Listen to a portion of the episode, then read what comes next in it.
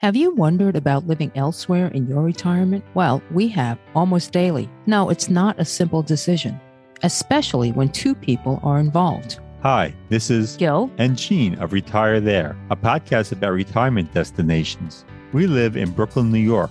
Having grown up and worked in this area of the country, we're hoping to relocate when we're both retired.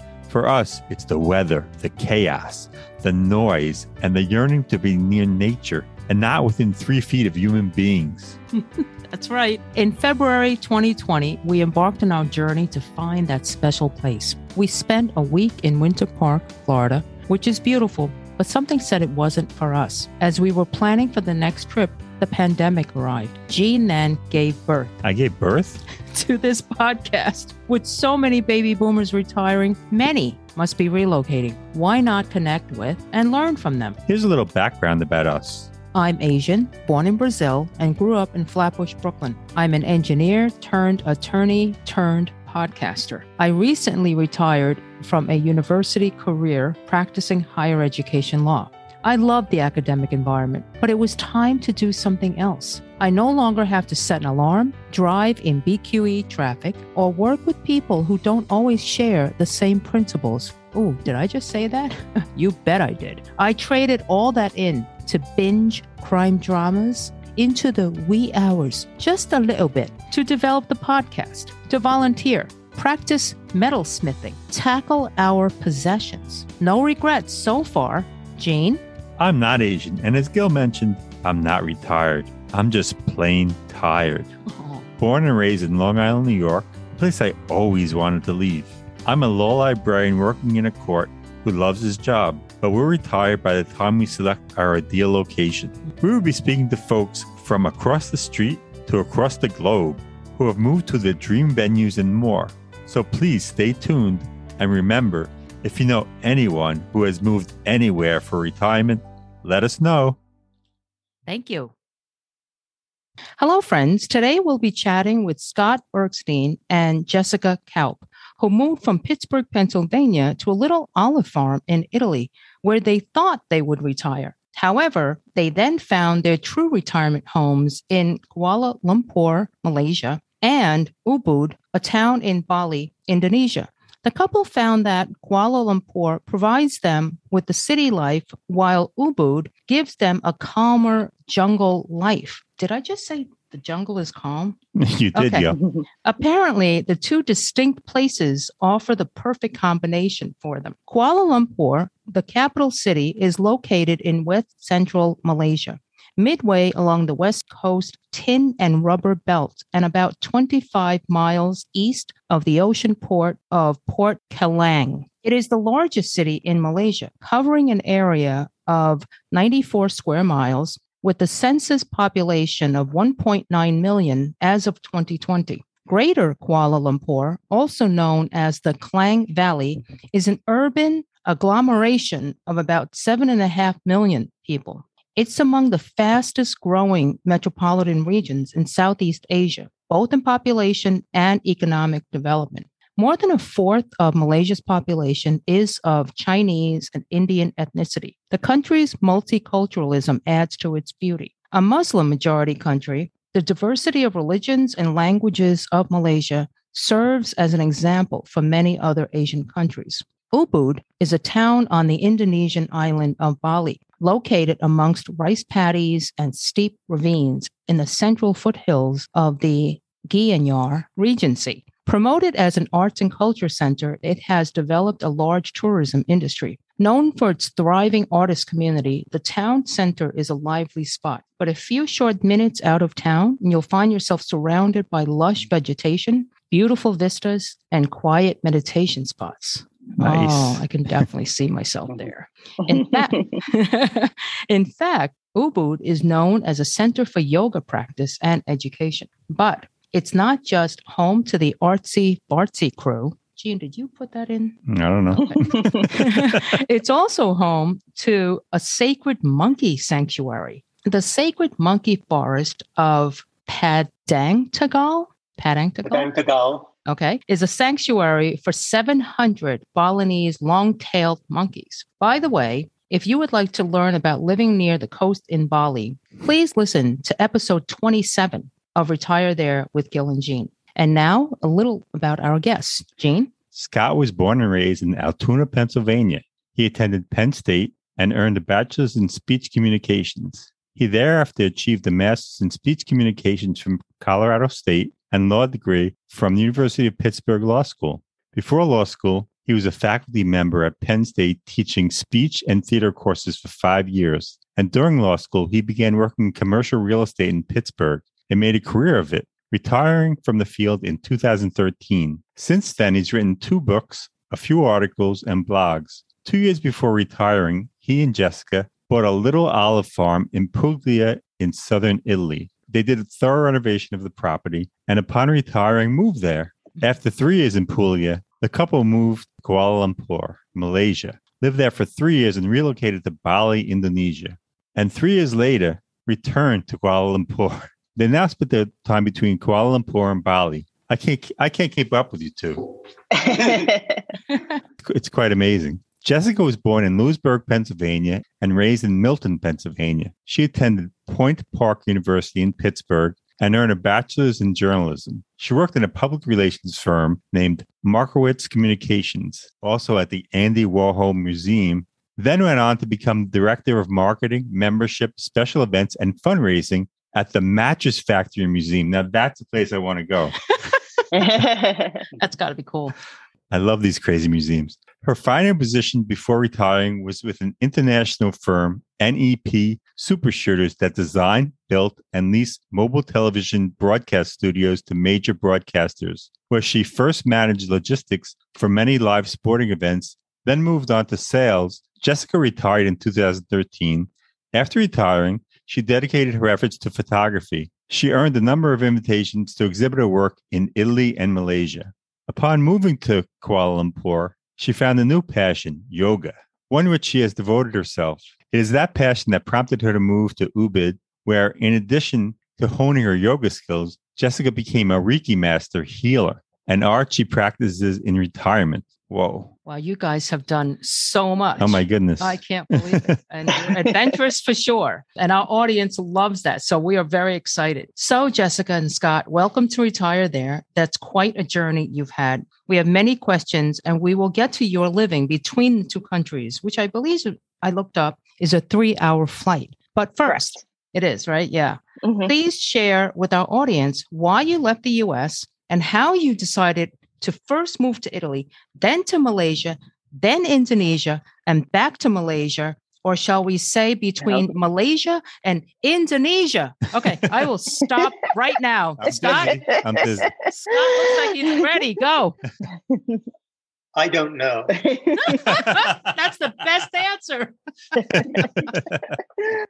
we traveled a bit throughout Europe and and uh, particularly Italy uh, when we were still working and just kind of fell in love with the the Italian uh, La Dolce Vita. And mm. just they have a, a phrase, uh, the the art of doing nothing. Yeah. we just had an affinity to Italy and started considering our retirement. And, and frankly, retiring in the U.S., we both had traveled extensively throughout the U.S. and I don't think there was a place that we visited there that uh, rang our chimes, certainly not like Italy did. So we explored the option of retiring to Italy, southern Italy offering kind of more bang for the buck, more so certainly than like Tuscany and mm-hmm. uh, the, the northern parts of the country. We decided to try Puglia. We booked a, a trip there for a week and looked at 34 properties in oh in four God. days and no. and bought and bought one so that was as as maybe you can sense we can be a bit spontaneous. Just a bit. And jessica you felt the same? Yeah we i mean we went and we just like took off. Just and one thing about real estate there is you don't have one agent. So we had like all these meetings with like probably 15 agents meeting in random places. Oh and of course goodness. we've never been there we're trying to navigate these back roads. It was quite an experience looking at all these houses in the countryside. And Scott would say stuff like, I hope we don't get lost out here. There's no way I could find my way back.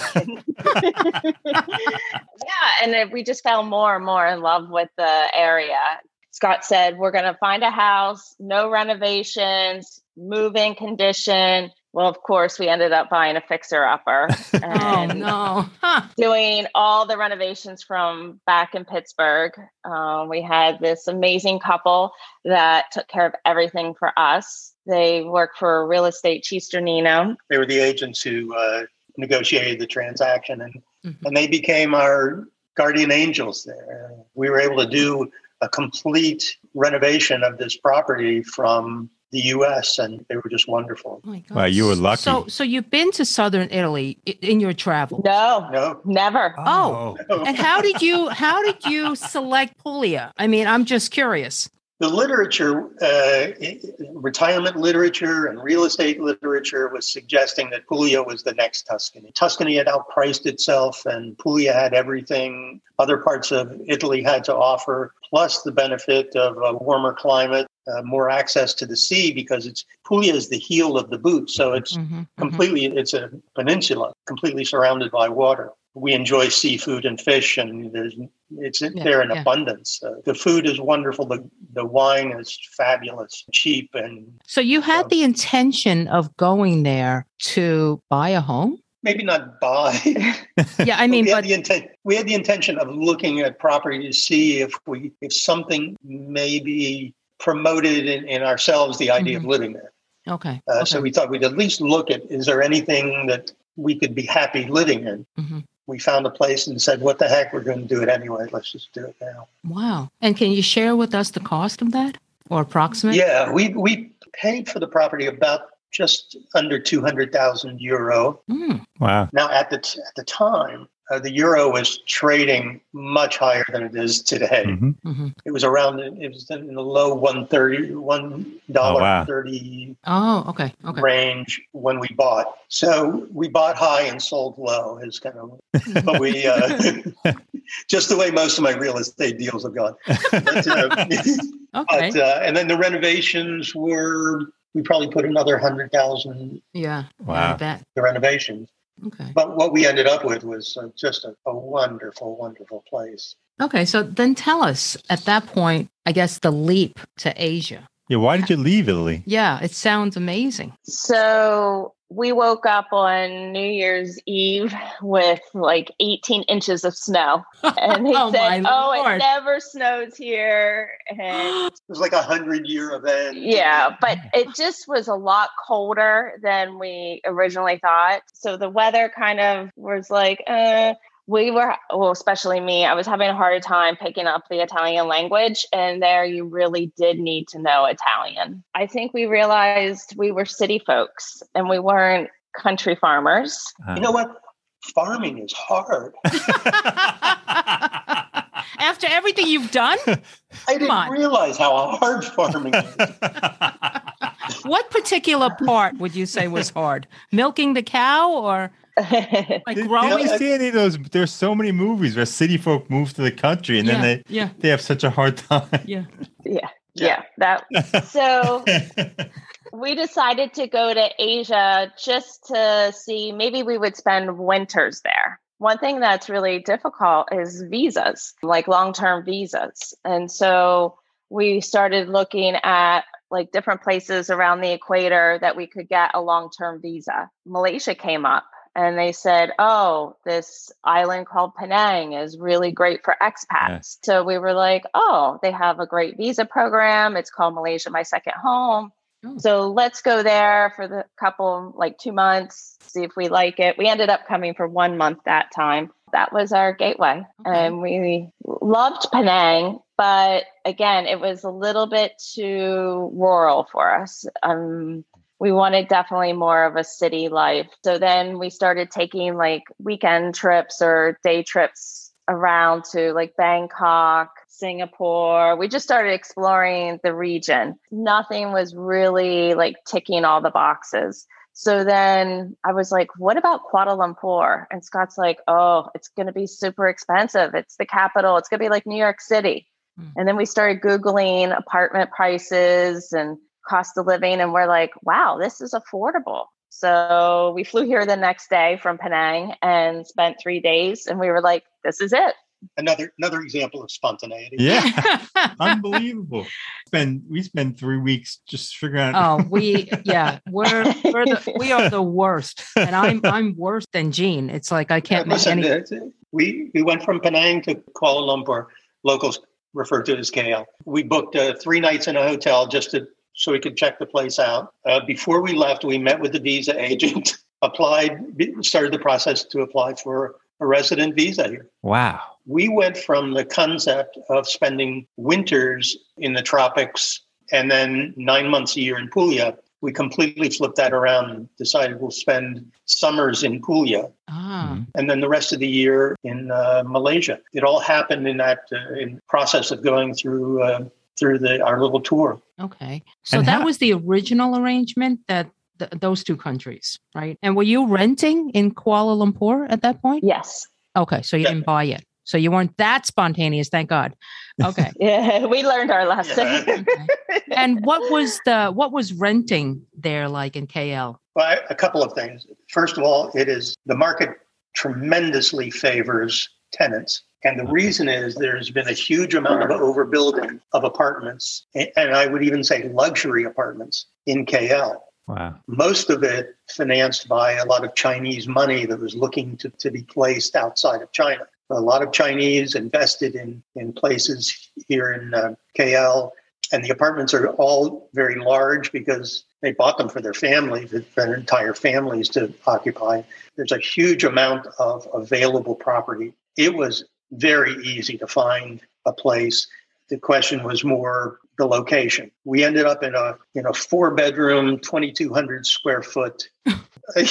Oh my well, goodness. we we were not looking for something like that. Right. But there, basically, you couldn't find a two bedroom because they they weren't building them. Mhm. So we um, ended up in this uh, magnificent apartment. The complex is two 43 story apartment towers. In between is a Olympic sized pool. The place has a concierge, a shuttle that takes you around town. And, you know, wow. it's just it is luxury, luxury. a gym, a yoga studio, Oh a my goodness. cafe, dry cleaner. Oh wow, everything.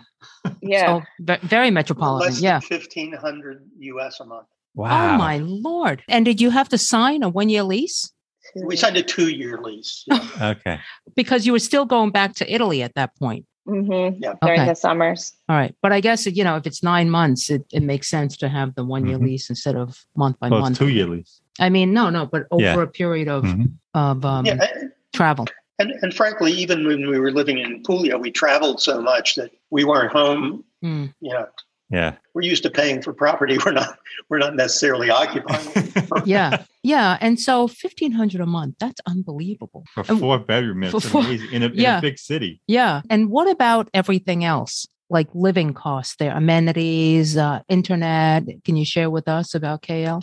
yeah, putting it in in terms of U.S. dollars. hmm Our rent right now, because we're in a uh, we're in a different uh, apartment, so now our rent is uh, eleven hundred and fifty dollars. Oh, went down. And what size is that apartment? It's only about nineteen hundred square feet.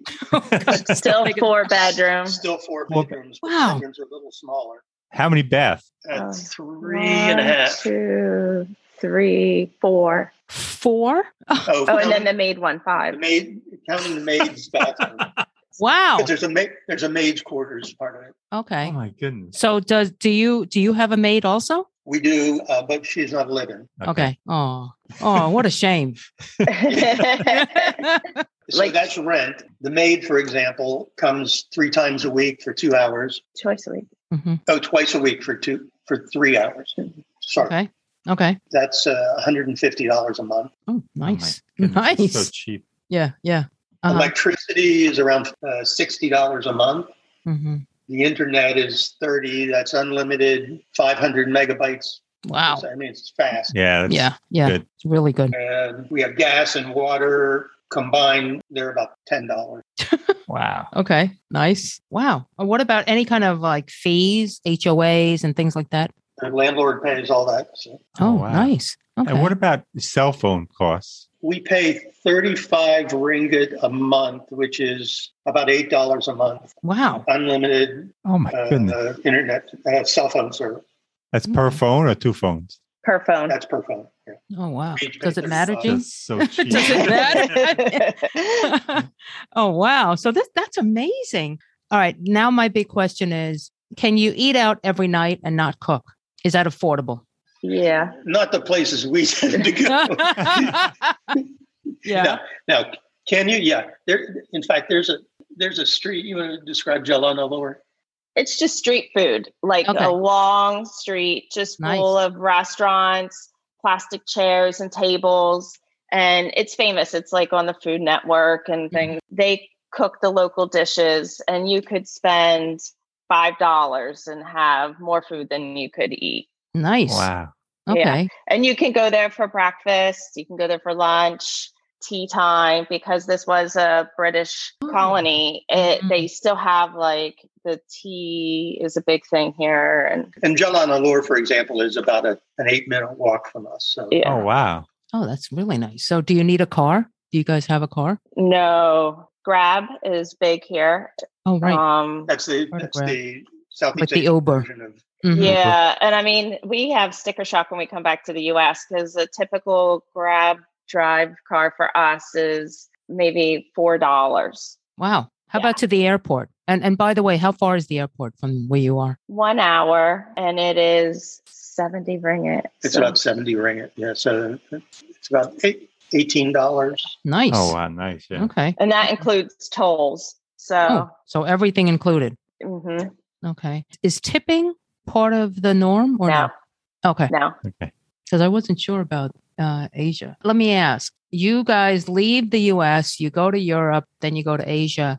Any family back home? Anyone thinking, oh, we'll never see you guys again? Or anybody wh- thinking yeah, you guys are crazy. Yeah. Yeah. Yeah. or, or, or what's that like? Do you go home often or? we were going home like every other year Mhm. until COVID. Sure. And then we went back two years in a row. And then Scott's been back three years in a row because of COVID. Yeah, we try to do every other year. Okay. Have you had visitors from home or from the US? Oh, yeah. Oh, yeah. You have enough bedrooms Yeah. to, and bathrooms to satisfy Exactly. everyone. Yeah. okay. All right. We don't like our friends, so we want to make sure we have a big enough place we, we don't have to see them. I am with you there. Put them in the maid's quarters. Put them in the maid's quarters. Yeah. Yeah. Yeah. Now, you mentioned you mentioned language earlier as an issue in Italy. What about where you are now? Thank heavens for the uh, the British colonists. Ah, They they've they've endowed Malaysia. I'll put it endowed in air quotes with the English language, hmm especially in the cities and and Mhm. pr- most particularly here in uh, KL. You can very easily get get along without speaking a word of uh, Malaysian Bahasa, which is the national Okay. language. if you go about outside the city about an hour, it's a little bit more difficult to navigate, like especially official offices. Like when we went to do our driver's license and some paperwork, it's all in Bahasa. Less people speak English. But if you're within the city center, everybody speaks problem. English. okay. And and what about things like opening a bank account? What was that experience like? Was it simple or? We had some difficult situations with regard to extending our permission to stay uh, visas in Italy. Everything you've read negative about the Italian bureaucracy is true. Yeah, we know. the, the, the visa issue is particularly frustrating. One of the mistakes we did not make coming to Malaysia was the failure to get an agent. So we hired an agent here in Mhm. KL to deal with our visa stuff. They took care of the bank opening the getting Oh. arranging for the opening of Ah. the bank account because one of the requirements for the MM2H visa. By the way, I couldn't promote any more heartily than than I, than I did. But one of the things you have to do is deposit in a Malaysian bank an amount of money depending on your age and and leave it there for the 10 year duration of the visa. The, the visa agent kind of set that all up in advance. And when we showed up to get the visa, we had a meeting set up already with the bank, went in, signed the papers, and But we could choose the bank. Yeah. So we chose HSBC because Oh. we felt comfortable with them and they have branches all over the world. and we had we had accounts with HSBC in the UK. Mhm. Okay. And so and, you talk about you you love the visa process. How long did it take for the visa? We started, I think, in September and got the um, Approval letter in January. yeah I got the approval letter in Yeah, that's good. January. Yeah. Now there's a big uproar today because during COVID there was a hiatus on the issuing of MM2H visas. The government stopped issuing, and then when they restarted the program, they hugely increased the financial requirements oh, Ah, So, for example, it used to be 10,000 ringgit. You have to show 10,000 ringgit per month of income. And and what is that again? Ten thousand ringgit. that's about $2,500. Okay. oh, okay. mm-hmm. And now I think it's 10,000. So it's a A big jump. big, big increase. And, hmm and instead of putting 150,000 ringgit into the bank, which is $40,000, now it's a million ringgit. Oh, Wow. Wow. Yeah. Wh- which is what in U.S. It- It's about 230,000. That is Wow, quite a That's jump. yeah, it's a big. Yeah. Mhm. and they've been the government has been criticized enthusiastically by the expat community and Mhm. by the visa agents and so there's a good possibility to backtrack on some of that but right now it's not as nearly as attractive an option as it was when we did it and we're Yeah. grandfathered in so we're, Right. we're Mhm. good Is there a fair amount of expats where you are? Yes. Oil and Okay. gas is very big here. So there's a Ah. lot here with that industry Oh, okay. Okay. and manufacturing. Mhm. um, Mhm. and with all of that comes finance so you- Right. you, there's a big, big building here with a liberty mutual sign on it i mean so you, Yeah. Yeah. Yeah. Yeah. and citibank and Mm. Oh my goodness. you know, big financial hub. And with what's going on in Hong Kong, that seems to be getting more a, a part of uh, the Okay. economy here because things are moving out of Hong Kong and relocating to other Right. Southeast Asia. So you talk about the buildings. Does it feel like a big city? yes. Yeah, It does. it does. We can walk to two or three malls where you can buy Prada and Gucci and Oh uh, my goodness. you know it's it's it's interesting during the summer a lot of people from saudi arabia come here to, to shop to Hmm. get away from the heat in the, uh, of the saudi summers so you see a lot of um, large groups of you know kind of the, the full Yeah. The garb. dress uh, yeah Uh-huh. wandering the malls and Yeah. carrying, carrying carrying bags and Yeah. Yeah. Bags of Prada. I, I walk the mall for exercise I, Yeah. they actually spend money and what about things like healthcare? You know, when you when you settled there, did you look for uh, like a primary care right away? And what was that process like? and do you have to have insurance, or or does the government cover that? How how's that work? Well, you're, you're the expert on that.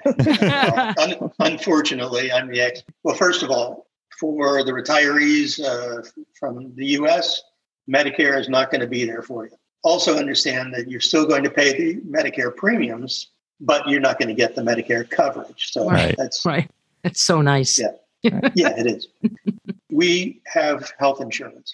you had to have health insurance to get the visa, also, but Oh, it was okay. very minimal. Yeah. Just to make that. But clear. we have, we have Mhm. a we have a pretty good policy. It doesn't cover it, it doesn't cover a lot of the diagnostic stuff, but Mhm.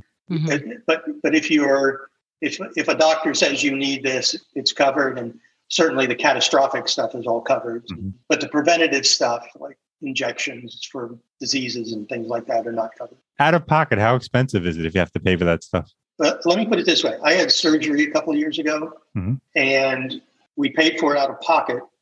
It was cheaper for us to pay for the entire surgery out of pocket Whoa. than to go back to the U.S. and pay the deductible. Oh, Wow. God. Great. Back surgery. I mean, it wasn't Oh my like oh God. yeah, Yeah, yeah. it Serious. was major. Wow. How does one do research on that? Did ugh, say I can't even get it out. It's like we're in New York. If I needed back surgery, I'd be like doing all sorts of research, even though, you know, as we call bedpan alley on the Upper East Side, all the amazing special, you know, there's a there's a specialist for your left pinky, right? Yeah, very. How do you find this? And and I mean the costs are unbelievable. I'm pretty sure that you're gonna say that the costs are about the same overall. But how do how do you find the surgeon? Because this is serious surgery. Well, at, at, the time, the, the injury that I had was such that I, I really wasn't, I wouldn't be able to, ma- to have made a trip uh-huh. back anyway. So there are two or three major hospitals here in KL that cater to Westerners and and foreigners, and medical um, healthcare, medical tourism, tourism healthcare is oh, okay. Care. So I investigated the spine surgeons in mm-hmm, mm-hmm. at the hospital that we've been doing our routine stuff in, just our physicals and things. Gotcha. And uh, this one guy specialized in vertebroplasty, vertebroplasty, which is the procedure I, I needed, and had the credentials. And so uh, met with him a couple of times and greenlighted it. But the, it, it would had I had I gone back to the U.S., it would have based on the research that I did on costs to do yeah. those mm-hmm. procedures mm-hmm. in the US, it would have been more to cover the deductible under Medicare than. Yeah, because we looked at all options. Um, most of the doctors are trained in the UK or in the US. Okay. The only place that I see like a lack is the nursing staff. I feel like the nurses are much better in the US, better trained. Oh. Than they are here. Wow. That was the big difference I noticed. But the quality the technology, it's all the same. Okay. All right. That's good to know. Okay. So that sounds good. And congratulations that you got through that. Was there any language barrier or were these, um, obviously they spoke English, right? Mm-hmm. Okay. Yeah. The, everybody spoke English. Uh, as Jess said, the doctors are almost all Western trained, mm-hmm. UK mm-hmm. or US trained. So, and and are you guys part of any? You know, we hear from a lot of our guests, they're part of these Facebook groups. If you have any questions, you can just kind of throw it in and th- someone will just give you an answer like in a minute. Here in KL, there are a lot of them. We're not as active on them. In Bali, we were much more uh, in tune with the Facebook groups, especially during COVID, trying to get visas in and out and the status of what was happening with travel. It was a big thing. So, at what point did you decide that Puglia was not going to be part of your regular life? And what was that transition like? We rented out the house. And so then we were like, oh, we don't need to go back quite as often because the house is rented. That was the big thing. And then uh, COVID happened and we couldn't even get into the country. So we haven't been back in yeah, in four, a while. Three, four years. Yeah. Oh, so really? you, you still own the house? No, this is crazy. So it sold during COVID. We couldn't get back to clear out the mm-hmm. house. So we just had movers come and put everything into a shipping container and we shipped it to my sister in Las Vegas. Oh, bless her. yeah, that's a good sister. Wow. Yeah. So she rented a storage unit, took responsibility for everything. And then we went back last May to get vaccinated and then to go through everything, which then we ended up with just a few boxes because most of the stuff we weren't going to cart all the way here. I mean, it was just comical. Yeah, but, I mean, um, we, oh my we've heard from other guests that it's easy to buy a place in Europe, but it's very hard to sell it. So, how did you guys sell it when you were renting it? Was it how did that happen? At the time we got the offer on the place, it wasn't rented, was it? No, that couple. Oh yeah, yeah, yeah. There was a British couple living there, but they were living there with the understanding that if we sold it, they would. Ah, uh, okay. Would so you knew so, you didn't want it anymore. I mean, you knew yes, that you weren't going back. Okay. Yeah, we did. So, so we got the offer, and we had to we had to navigate the challenges of not being able to physically go yeah. Oh my God! With the Funny Italians, story. So we we needed we needed this, and and again, the vaunted Italian bureaucracy. They needed they needed a particular piece of paper. Of course, they did. Yeah, we we know about this because we, we, were, mar- we were we married to Italy. Florence. so oh, wow. what what a nightmare! We know yeah. about the bureaucracy. Oh my God! But, but I'm sorry. yeah. Go on. Yeah, go yeah, yeah. Well, they, they, needed this particular piece of paper to do the final closing. I don't remember what it was, but it, it was ridiculously stupid. It was it was something like the signatures on all the other documents that I signed are really my signature. I mean, something yes. Idiotic right. like that. Well, it had to be signed off on by the Ministry of Laws in Indonesia, the Foreign Ministry in Indonesia, and the Italian Embassy in Jakarta. Because we were living in Indonesia and we they wouldn't accept just the notary in Indonesia because there's like a treaty from like 1942 or something. I love So, so we had to get a company out of Saudi Arabia. yeah, we, we had to hire an agent in Dubai to manage this process of getting, in Italy. So this agent in Dubai ha- has uh, affiliates in Indonesia, and they walk the thing through. All this through COVID. So these offices, these ministries, or and embassies are closed. They're, I mean, they're it's all working from. It was, it was the most bizarre. And you had to pay all that. Yeah. another, hmm Yeah, it was like a thousand USD Yeah. just to get that one piece Oh, of paper What a signed. pain. What a pain. Okay. But at the end of the day, Yeah. somehow you know, miracles do happen. Yeah. Yeah. we got to the closing and everything went through. Anyway, so we were at that point we were fully ensconced in Southeast Asia. And And how long have you been there now? Six years. yeah, we, mo- we, Oh, wow. moved here in 2016. So, Okay. Yes. So do you consider that home? Do you consider KL home? Well, between KL and Ubud, I mean, but mostly KL because Mhm. uh, That's where our stuff is now. Okay. Not So- in Las Vegas ananymore. Although my sister might disagree with all the stuff I left in her garage. Oh you have a nice sister. I do. unfortunately they have a really big house.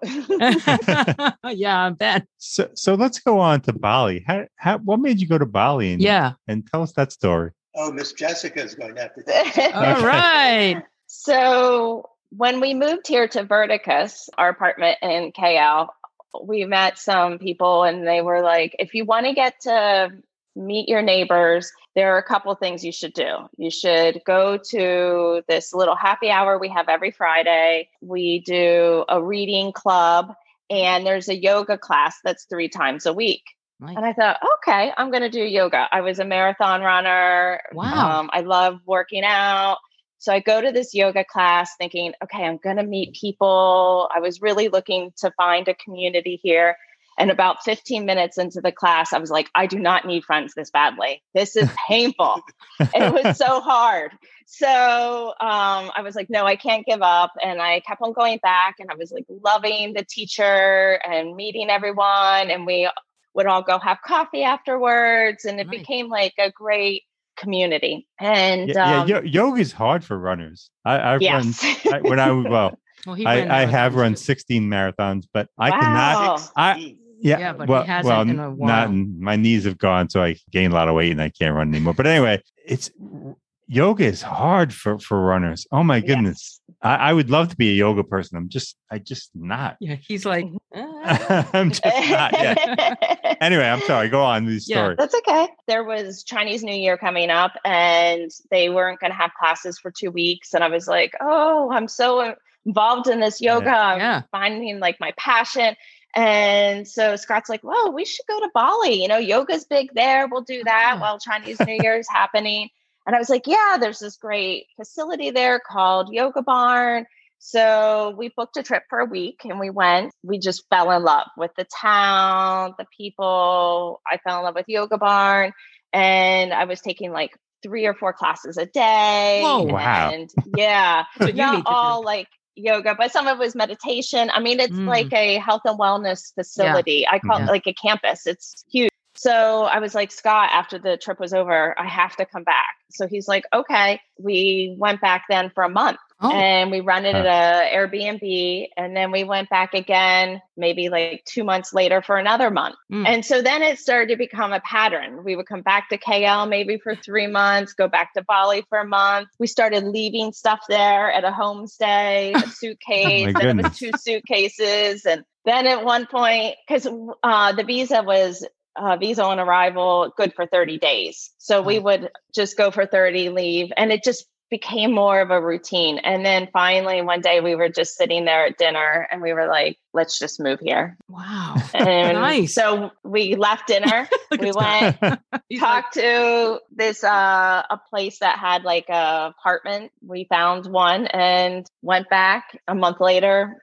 moved. oh, Oh my wow. goodness. What, Yeah. wait, wait, wait. So you're renting there. Yes. Okay. Yeah. And and you now just go back and forth. That how what's the flight? Is, is it three hours? It is three hours, but we don't rent anymore there. Um, we uh, so we just have the place here in Kuala Lumpur, and we just go back to certain places Oh, okay. and okay. in Ubud. So we just shipped all of our stuff from Bali back to Kuala Lumpur in Mhm. March.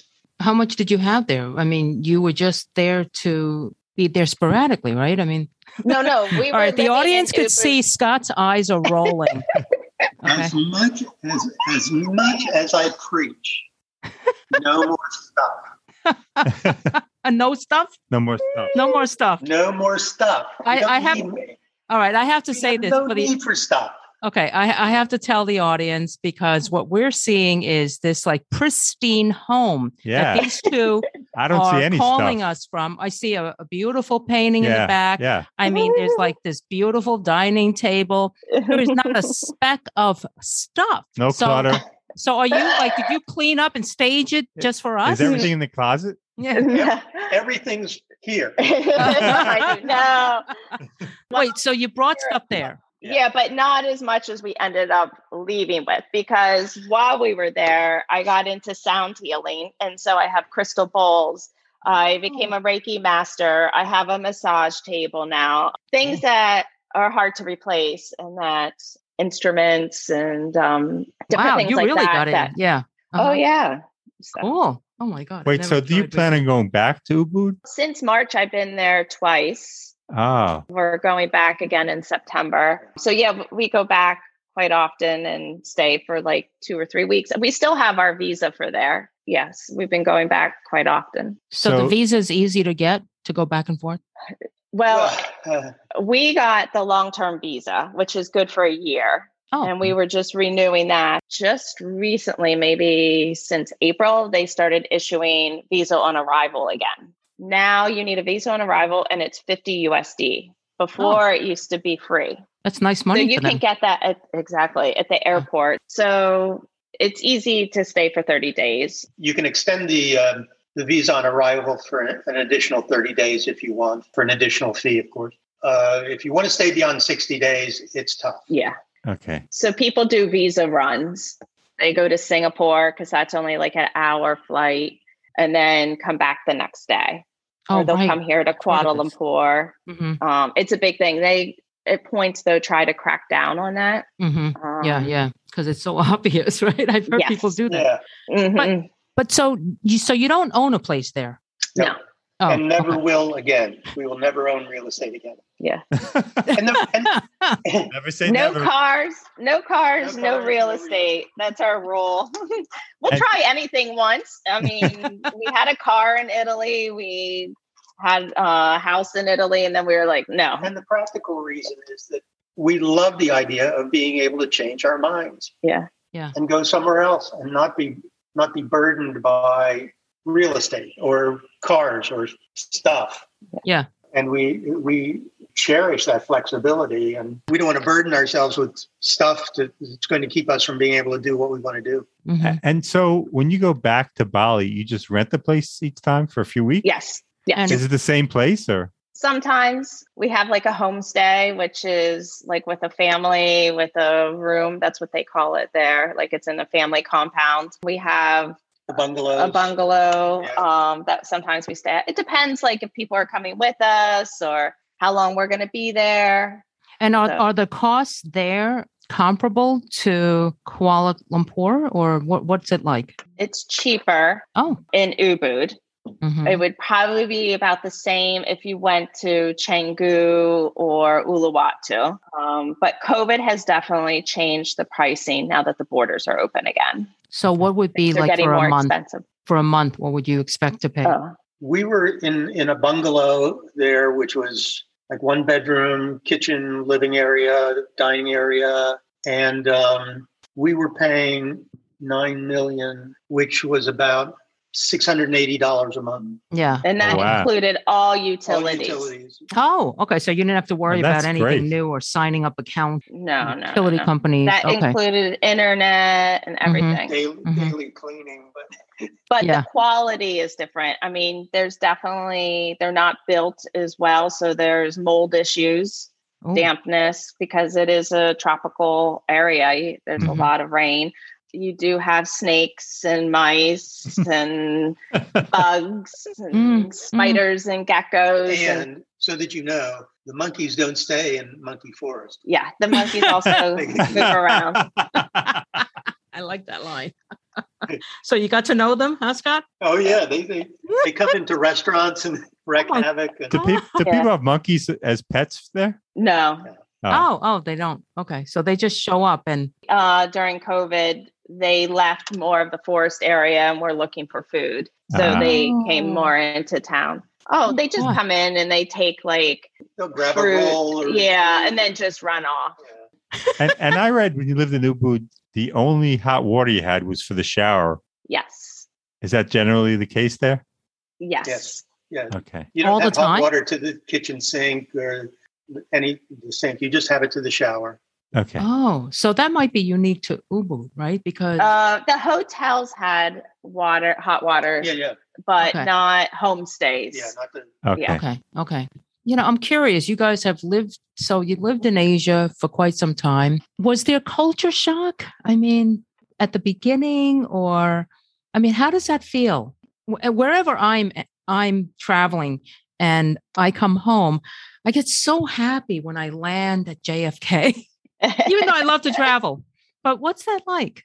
Well, some people say, "Oh, are you upset that you went to Italy and it wasn't your forever home, and then you ended up in Asia?" And what Scott's like response always is like, "No, we needed to do Italy so that we could do Asia." Yeah. I think if Yes, we would have yeah. went from Pittsburgh to Kuala Lumpur, it would have been a little bit more, or to Bali, even much Mhm. more culture shock. Mm. But having this long-term expat experience, it definitely has prepared us. Okay. We were we were we were very social when we when we were working and living in Pittsburgh. hmm When we got to southern Italy, when we got to Puglia, there's there's kind of an insular social structure there because it's all based around family. We were kind of our own support system. We uh, we did have our friends uh, that we talked about earlier, and they were enormous helps. But but in in terms of emotional support, we were kind of we had to rely on each other. We didn't hmm have a, a, a social structure. Got it. Once we had kind of accomplished that, gotten gotten that sense of insecurity out of the way, then it was it was okay to you know, pick up and move to a, an entirely new culture. And, Mm. But it was a it was a necessary stepping stone for Mhm. us. Yeah. Yeah. How about in, in Malaysia and Indonesia? Are the people welcoming? Yes. Yes. Yes, they really are. That knock on hmm. wood, never had an issue with with any of the any of the locals. The people Mhm. I mean, the people in Bali, in particular, not to take anything away from the Malaysians because they're they're wonderful. Also, but the people in Bali, Jessica just got a message from a Balinese friend of ours, and said, "We're praying for you and for Scott's hmm. father because my father's not well."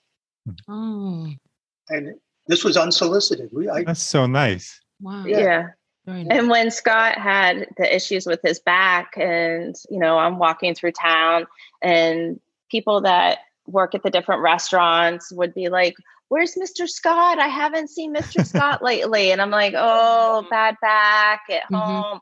Oh, I go to temple and pray for him today. And so Mhm. it's just so sweet. Um, they really, you know, look out for you and want to make sure that you're well. And And in Ubud, is is also English not a problem, or or do you really need to speak the language? Yeah, English is the predominant language because of all the tourists. So it's the common language. Oh, okay. Okay. So so there are a lot of expats in Ubud, A lot of tourists. but not so many expats. Mm, there there are some, but the, the the visa process is so difficult that Mhm. living Ah. there is on a full time basis can be challenging. So, I, you know, I, I think I read that there, you know, maybe a couple thousand full time Mm, foreign residents, but okay. the, it's the tourists that are really drive that really drive.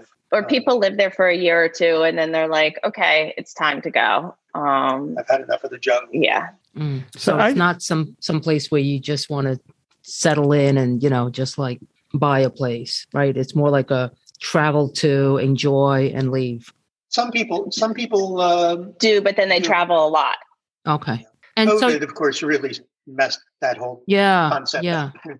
was you know at the beginning everyone said oh you know when this is over life will get back to normal and then the second year right now we're going to the third year and it's like well Yeah. it's not normal insane. and when when we can we're gonna we're gonna try to travel and asia is one of the places you know i haven't been so i look forward to to seeing some of these places you guys make it sound so so wonderful as well as the people we've we've interviewed in thailand and, as the well. street food sounds good. yeah yeah i don't want to cook so that's that's definitely a priority for me and i love street food so i don't have an issue It's one of the reasons that we love Kuala Lumpur because it is an they have a huge international presence. And so we get direct flights anywhere in Asia. So Okay. and they have Air Asia, which is a discount airline.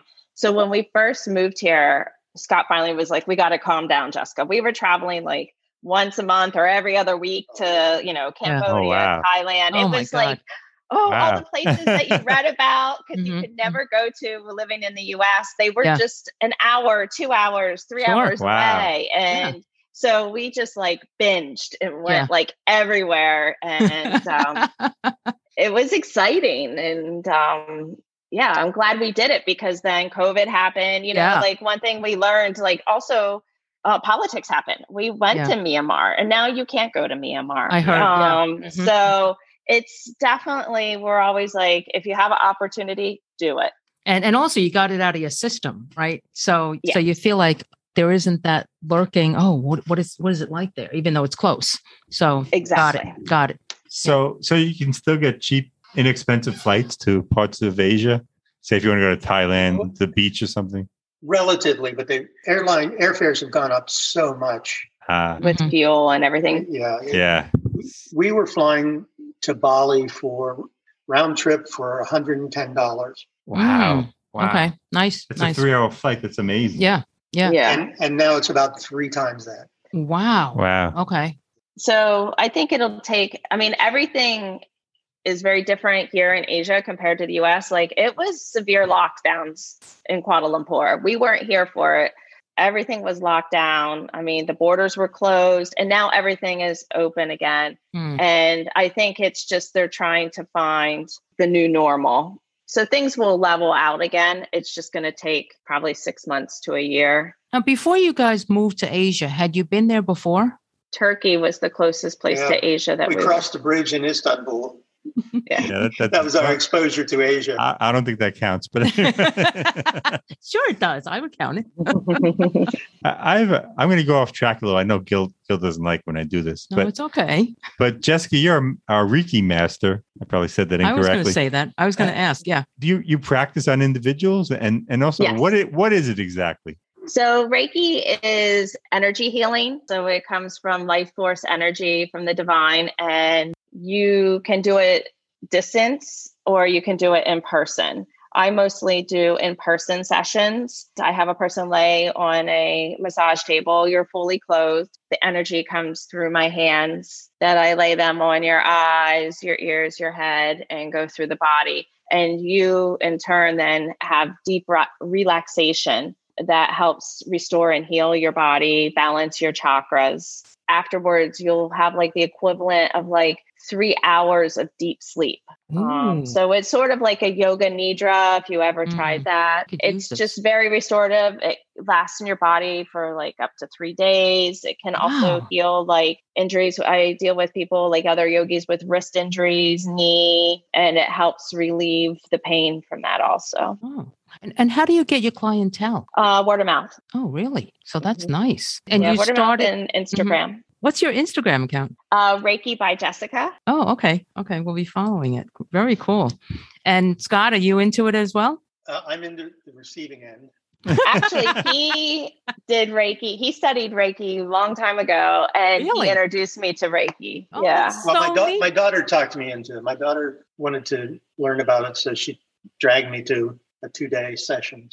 and so, like, I, if I ever had a headache, I'd be like, Scott, my head hurts. And he'd be like, hold on. And then, like, 20 minutes later, it would be completely gone. Oh, wow. And That's I was really like, neat. oh, wow, I need to learn this. It was always in the back of my mind. And then during COVID, when I was in Bali, there was just all these different trainings. And Mhm. I was like, okay, now's the time. We're not traveling. Yeah. I'm going to study this. Very nice. I could use this because I have insomnia. I have bad Oh, it's really good for that. yeah, Mhm. yeah. So I'm gonna have yeah. to try And 'cause- snoring also, it helps. Um, yeah. All right. So I think we've covered a lot. What have we left out? What do you guys want to share with us that we haven't asked? Maybe. One thing, a little bit of a plug is so Scott wrote a book about our adventures in Italy and our Oh, wow. restoration project and everything. Okay. So, soul, um, soul of the Soul heel. of the heel. All right. Scott Bergstein. Yeah. Yeah. We'll put that you in can our show on notes. Amazon. Okay. Yeah. Very cool. And uh, he wrote another book also that's fiction. But this one is a lot of the stories we talk about about finding the house in Puglia. This is all about Puglia. yeah, the renovations and the comical things. We had a washing machine that walked. What? Yeah. we'll have to read. So We'll have to yeah, you have that. to read it. It just we Okay. have a lot of very funny stories of things that happened. All right. It's And- all oh, there. You know what I forgot to ask?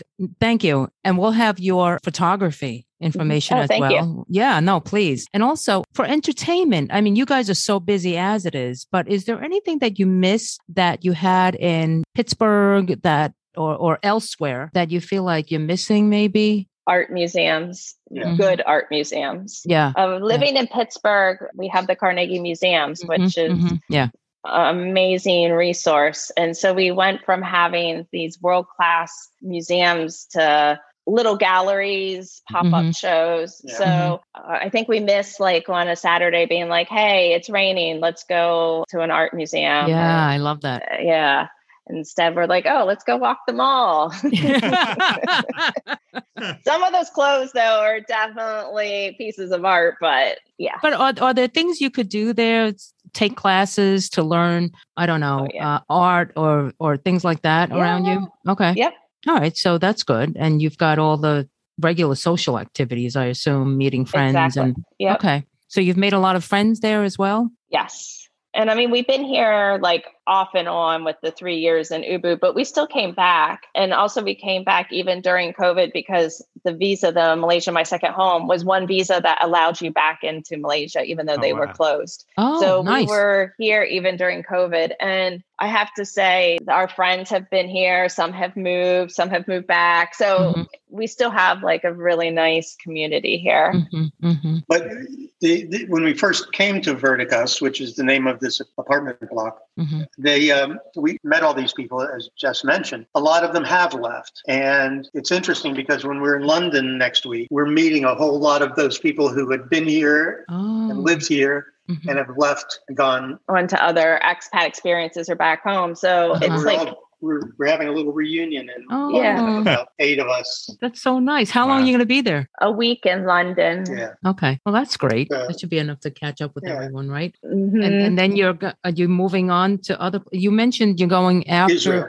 Israel. Oh, that should be nice. We did an episode on Israel as well. Yeah. Remember, a former colleague who retired before me had for many, many years planned on retiring in Israel or actually moving there. But then they had a child in the U.S. and we said, no, no, no. You know, we'll raise the, the kid here and then mm-hmm. move. So that's where they are now. They're very happy. Cool. I know this won't surprise you, but we also looked at moving there and doing the visa.